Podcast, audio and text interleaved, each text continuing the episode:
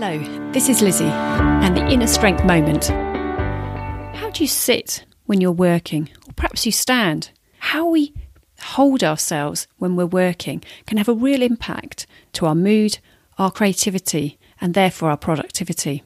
I was recently going for a walk to do a bit of planning in my head and get some fresh air.